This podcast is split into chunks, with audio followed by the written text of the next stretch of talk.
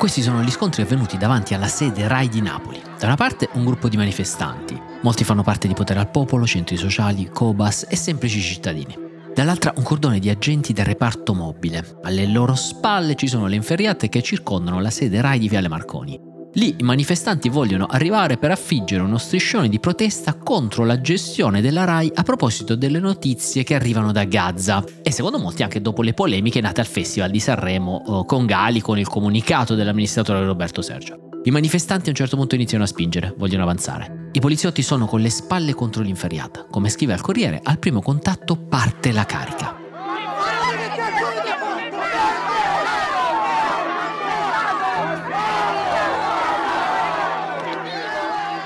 I poliziotti colpiscono con i manganelli, c'è una foto che ha fatto il giro del web e ha provocato tantissima indignazione. Ecco, oggi parliamo degli scontri che stanno avvenendo fuori dalla RAI, ma anche di quelli che stanno avvenendo dentro, legati sempre alla questione di Gaza, assieme a un accordo eh, in Parlamento sul cessate il fuoco. È un tema questo che ci avete chiesto in molti. Per questo abbiamo deciso in via eccezionale di rendere aperta a tutti questa puntata di Closer, perché ricordo Closer è un podcast quotidiano in cui ogni giorno alle 18 cerchiamo di eh, approfondire un po' i fatti della giornata cercando di fare ordine un po' sull'attualità. È un podcast che è reso possibile grazie a tutte quelle persone che diciamo vogliono sostenere l'informazione di Will e diventano membri. Eh, ricordo ci sono tre tipi di iscrizione, ci sono poi i membri insider che sono quelli con cui condividiamo anche un gruppo su WhatsApp in cui ci confrontiamo ogni mattina, di solito verso le 11, sui temi dell'attualità e quindi mh, ci scambiamo molte informazioni, ci confrontiamo, è molto divertente. E questi sono proprio i membri che ci danno tantissimi spunti. Eh, ovviamente se volete continuare a sentire tutte le puntate di Closer o se volete un po' sostenere l'informazione di Will, eh, allora il consiglio è di diventare membri e lo potete fare tramite il link in descrizione. Bene, dopo questo preambolo, ora che le storie abbiano inizio. Ciao, sono Francesco Giano e questo è Closer, l'attualità e i suoi protagonisti visti da vicino.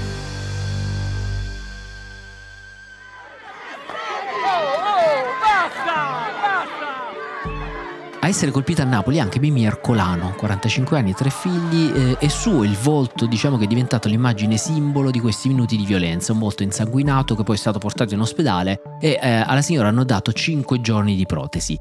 Ci sono, come avviene in questi casi, delle versioni dei fatti che eh, divergono. La polizia, ad esempio, parla soltanto di una reazione di alleggerimento scattata perché la pressione esercitata dai manifestanti ha schiacciato i reparti e gli agenti verso la recinzione della RAI, cioè gli agenti si sono trovati uh, con alle spalle la recinzione davanti i manifestanti e hanno iniziato questa carica che loro chiamano di alleggerimento. La polizia fa sapere insomma che 5 tra operatori e funzionari sono ricorsi alle cure mediche e hanno riportato prognosi di 10 o 20 giorni. Più serie, fa notare il Corriere, di quelle di eh, Mimi Ercolano e di altri 6 attivisti feriti. C'erano attimi di tensione, i manifestanti stavano avanzando perché volevano posizionare uno striscione, a quel punto c'è stato diciamo, un spingi spingi e poi è degenerato. Questo invece è Ivan Romano, è un fotoreporter di Getty Images che stava lavorando e racconta la sua esperienza ad Ala News. Io diciamo nella ressa ho preso diversi colpi, tra cui uno in testa e, e niente, mi hanno procurato una ferita. Personalmente ho apprezzato veramente tanto la lucidità di questo fotoreporter. Lo vediamo in questo video che ha ancora la testa eh, fasciata e lui in maniera molto umile, lontana da qualsiasi tentazione narcisistica che porterebbe eh, chiunque a mettersi al centro della notizia, lui segue la sua vocazione, umilmente raccoglie i fatti, li espone in maniera chiara, precisa, senza toni esagerati o clickbait, proprio al servizio del lettore durante gli scontri sono rimasto proprio incastrato tra i manifestanti e e la polizia e sono stato colpito. Sono cose che capitano purtroppo e ehm, abbiamo visto anche cose peggiori proprio sulla vicenda palestinese, quindi voglio dire, eh, fa parte del rischio del mestiere. Manifestazioni sono state anche a Torino dove sono partite alcune piccole cariche e la protesta contro l'informazione RAI sulla Palestina si sta espandendo. Infatti oggi sono previste iniziative a Roma e a Milano. Come scrive Repubblica, non c'entra tanto Gali e il suo appello stop al genocidio lanciato sul palco di Sanremo. Uh, come spiega un manifestante, Gali è simpatico, ma noi siamo scesi in piazza anche per l'atteggiamento della RAI che decide di prendere le distanze dalla parola genocidio. Uh, polemica politica, anche l'ex sindaco di Napoli, Luigi De Magistris, dice inaccettabile l'uso politico della televisione pubblica. Al contrario, da Fratelli d'Italia e Lega eh, si dà solidarietà umana e culturale a Roberto Sergio, ovvero l'amministratore delegato che ha fatto quel comunicato. Insomma, è uno scontro politico attorno alla RAI che, attenzione, sta avvenendo anche dentro. Sta avvenendo infatti uno scontro molto teso tra i dirigenti. Eh, facciamo un recap. In merito a un'affermazione su Israele e Palestina fatta da un artista durante il Festival di Sanremo L'amministratore delegato Roberto Sergio ha dichiarato questo. Ogni giorno... Durante domenica eh, in Amara Venier viene fatto leggere un comunicato dell'amministratore delegato Roberto Sergio. Nel comunicato Roberto Sergio dice insomma che eh, dà la sua solidarietà, quindi parla quasi a titolo personale, nei confronti di Israele e della comunità ebraica. La mia solidarietà al popolo di Israele e alla comunità ebraica è sentita. Una cosa che avevamo notato sin dall'inizio è che quel messaggio era personale. Lui infatti nel comunicato scrive do la mia personale solidarietà agli eh, israeliani. E tra l'altro quel messaggio non era firmato neanche dal direttore generale della RAI, era solo firmato da Roberto Sergio, amministratore delegato. Perciò anche all'interno della RAI sta avvenendo un po' una resa dei conti, cioè gli altri dirigenti della RAI stanno dicendo ma scusate ma perché l'amministratore delegato ha fatto questa cosa qua um, in maniera personale senza neanche consultarci? E adesso insomma stanno scorrendo le cosiddette veline, ovvero altri dirigenti stanno facendo trapelare in maniera anonima ai giornali il loro disappunto. Cosa è successo? In mattinata, diciamo, eh, c'è stata una riunione tra i vertici RAI e si sono ritrovati l'amministratore delegato, ma anche il direttore generale Giampaolo Rossi, ovvero quello che non ha firmato il comunicato, e la presidente della RAI Marinella Soldi. In un clima teso sono trapelate delle indiscrezioni, o meglio sono state fatte trapelare alla stampa queste indiscrezioni in cui la presidente RAI esprime il suo disappunto estremo per i contenuti e il metodo di quel comunicato stampa. La velina fatta circolare dallo staff della Presidente Soldi esprime appunto fortissimo disappunto della Presidente per la diffusione del comunicato della D RAI. Eh, Soldi non avrebbe gradito né il contenuto della nota né il metodo, essendo mancata ogni condivisione tra i vertici aziendali. Quindi capite come anche, eh, come dire, la RAI non è un monolite, ma è fatta di tanti dirigenti nominati su base politica da diversi partiti che spesso sono anche in conflitto da loro, perché magari c'è il dirigente eh, nominato in vento dalla Lega che si scontra con l'altro dirigente nominato dal PD. Ecco, a, a, sua volta, ad esempio, l'amministratore delegato Sergio dice che l'impasse che si è determinata domenica in sarebbe addebitabile al direttore responsabile, RAI, che si chiama Angelo Mellone, che in quel giorno era assente da Sanremo e quindi non avrebbe avuto il polso della situazione. A questo punto cosa succede? I politici a loro volta stanno facendo un valzer di dichiarazioni per difendere Sergio, oppure per eh, schierarsi con gli altri, oppure per attaccarlo. Come scrive Repubblica, ad esempio, Salvini è sceso in campo e si schiera apertamente con Sergio, eh, l'amministratore delegato che tra l'altro punta alla riconferma come amministratore avendo la sponda della Lega. Al contrario, il direttore generale Giampaolo Rossi vuole essere promosso amministratore delegato, si dice, con il sostegno di Fratelli d'Italia. E quindi vedete che i politici iniziano a, a, esprimere le loro solidarietà a questo e a quello. Perché tutto questo? Perché a breve ci sarà il rinnovo dei vertici RAI ovvero il governo dovrà eh, rinnovare oppure sostituire i vertici RAI. Prima di questo periodo, prima dei rinnovi, c'è tradizionalmente un po' un valzer, un gioco di equilibri tra i politici e i dirigenti, ognuno a caccia di, eh, dire, di promozioni o di rinnovi. Durante la conferenza stampa di fine anno, infatti, Giorgia Meloni ha parlato di un riequilibrio all'interno della RAI, dopo anni di scelte dettate, dice, dal centro-sinistra. Insomma, ci aspetta l'ennesimo valzer delle nomine RAI, l'ennesima gestione politica della TV di Stato. Cambieranno magari i nomi, ma resterà il meccanismo che più volte abbiamo denunciato, ovvero un'ingerenza eccessiva dei partiti dentro la RAI. E a proposito di cessate il fuoco, un tema insomma, che è emerso anche durante il Festival di Sanremo, mentre vanno avanti i negoziati al Cairo per cercare una tregua eh, tra Israele e Hamas, cosa è successo? La Camera dei Deputati ha approvato una mozione che impegna il governo Meloni a chiedere un immediato cessate il fuoco umanitario a Gaza.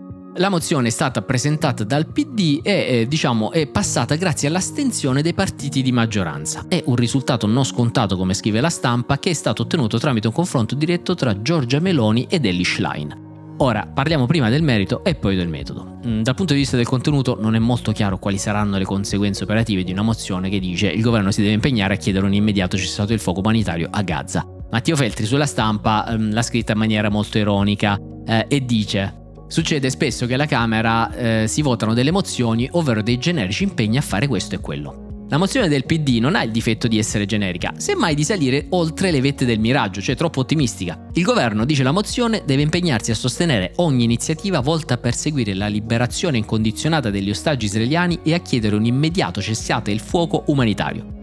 Cioè, scrive eh, Feltri, Antonio Tajani dovrebbe andare a Gaza, ottenere da Hamas la liberazione degli ostaggi senza nulla pretendere e contemporaneamente imporre a Bibi Netanyahu di non sparare una cartuccia in più. Eh, insomma, era insospettabile a sinistra una così robusta considerazione delle virtù diplomatiche del ministro di centrodestra. E che fa la maggioranza, insomma, si astiene in modo che la mozione venga approvata. Ci saranno motivi di raffinatissima tattica parlamentare, perché mi pare meraviglioso che il governo non condivida una mozione che lo impegna a impegnarsi, eccetera, ma lascia che passi la mozione per cui sarà impegnato a impegnarsi, eccetera. Del resto sarà impegnato a impegnarsi in un'impresa finora mancata dall'ONU, dagli Stati Uniti, dall'Unione Europea e da tre quarti dei paesi arabi. Insomma, come ogni mozione, forse va letta anche simbolicamente, più importante è il messaggio politico e la svolta nelle collaborazioni. Eh, questa mozione è il frutto di una novità, ovvero di una eh, prima intesa, forse, sì, forse la prima in assoluto, tra Ellie Schlein e Giorgia Meloni. Addirittura in un retroscena Tommaso Ciriaco su Repubblica parla di uno scambio di messaggi WhatsApp avvenuto durante tutta la giornata tra Ellie Schlein e Giorgia Meloni. E Giorgia Meloni a scrivere per prima Ellie Schlein, sentiamoci adesso, se puoi, lei dice sono in conferenza stampa, ti posso richiamare, a ora di pranzo finalmente preparano l'accordo bipartisan sul Medio Oriente. Il patto è facciamoci battaglia su tutto ma non sulla politica estera. Così il Nazareno incassa un risultato politico, spinge Palazzo Chigi fino al cessate il fuoco e Giorgia Meloni evita di ritrovarsi sola e isolata oltre confine. A ora di pranzo loro dicono diamo un segnale insieme, eh, chiediamo il cessate il fuoco assieme, proviamo a lavorarci e sentiamoci tra un po'. Sono due interessi che convergono e questa è la lettura politica fondamentalmente. Da una parte eh, Ellie Schlein ottiene un risultato non scontato, ovvero evita di ripetere il pasticcio sull'Ucraina, dove il partito era spaccato, unisce il PD, può rivendicare il successo politico di aver, come dire, mh, mm, spinto il governo sul cessate il fuoco. Dall'altra Giorgia Meloni non si sottrae perché? Perché supera una posizione che ormai la vedeva, scrive Ciriaco, in buona solitudine. Vista la spinta di Stati Uniti ed Europa verso una tregua, il governo italiano non poteva essere l'unico, diciamo, isolato a non chiedere anche lui il cessate il fuoco. Così si accoda alla nuova fase, più mm, che chiede il cessate il fuoco, quindi evita l'isolamento internazionale e lo fa tramite la strada più indolore possibile, ovvero facendosi scudo di un patto bipartisan. Questa, secondo me, è un po' la lettura più intelligente appunto che ha dato Tommaso Ciriaco su quello che è avvenuto.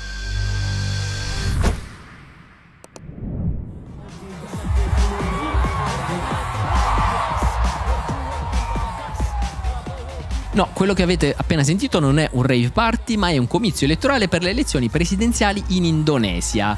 Ebbene sì, si vota in Indonesia, terzo paese più popoloso al mondo, alle elezioni sono attesi circa 200 milioni di cittadini. La posta in gioco è grande. Come abbiamo detto nel 2024 mm, mezzo mondo andrà a votare, circa 4 miliardi di persone e la prima grande elezione è proprio quella in Indonesia. Posta in gioco molto grande visto l'importanza del paese sulla scena mondiale. L'Indonesia è un fornitore di numerose risorse fondamentali per l'era digitale, compreso il nickel che serve per costruire le batterie delle macchine elettriche.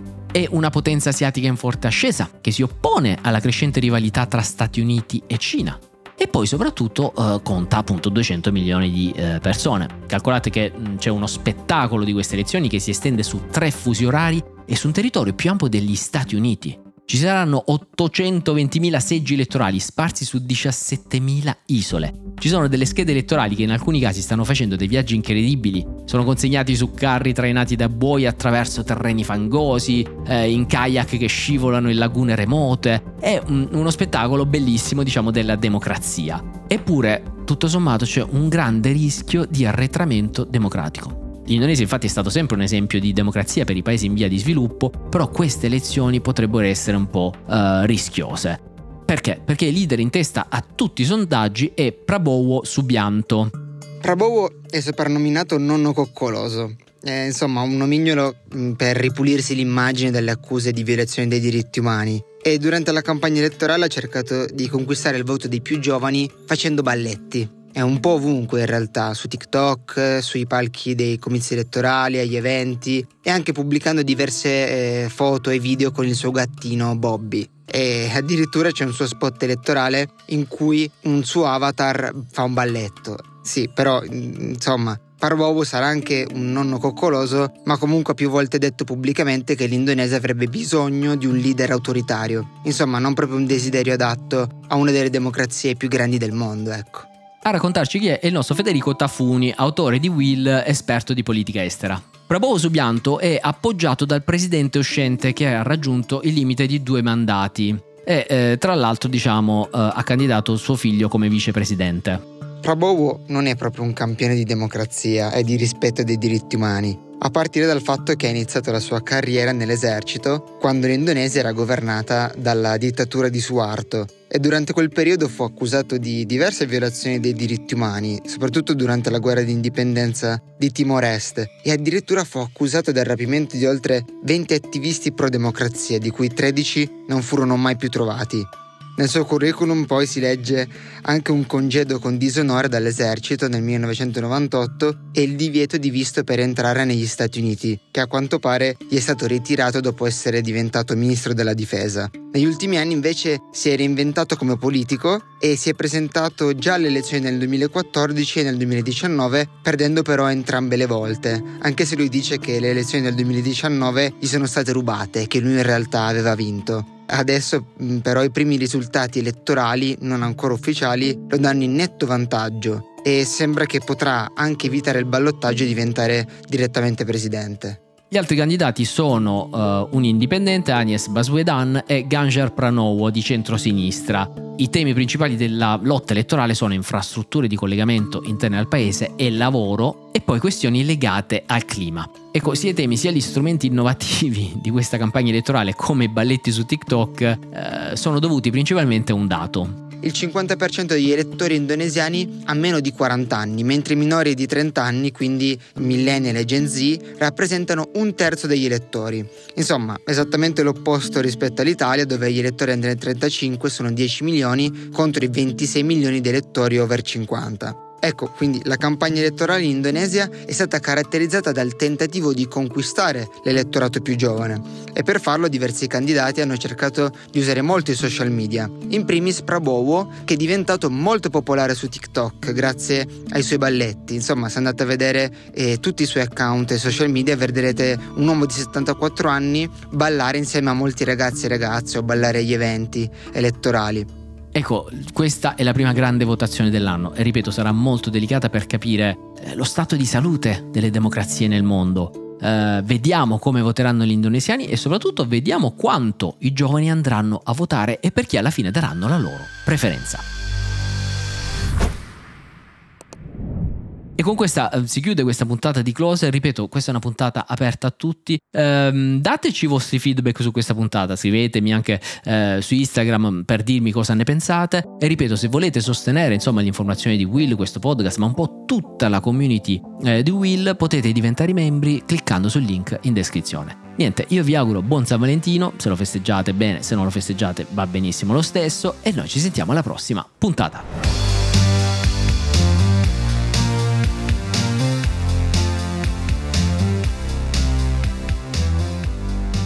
Closer è un podcast di Will scritto da Francesco Giano e Carlo Notar Pietro.